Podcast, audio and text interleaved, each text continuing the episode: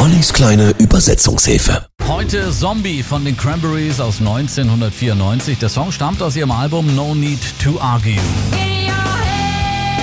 Was geht in deinem Kopf vor sich? In deinem Kopf, du Zombie.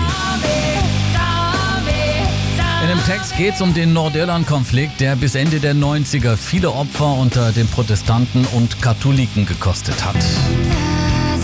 Schon wieder lässt jemand den Kopf hängen. Ein weiteres Kind wird uns langsam genommen. Die Gewalt ruft Stille hervor. Liegen wir womöglich falsch?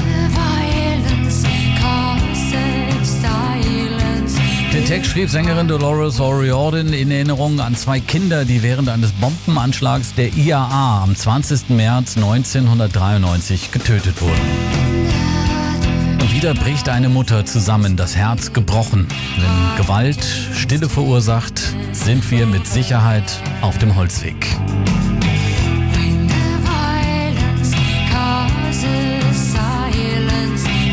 Passagen in Zombie beziehen sich auch auf den Osteraufstand 1916. Damals versuchten militante Iren vergeblich die Unabhängigkeit von Großbritannien zu erzwingen. Rund 1500 Menschen kamen dabei damals ums Leben. Es ist immer das gleiche Lied seit 1916. In deinem Kopf, in deinem Kopf, da kämpfen sie immer noch. Mit ihren Panzern und mit ihren Bomben. Und ihren Bomben und ihren Waffen. In deinem Kopf, in deinem Kopf, da sterben sie.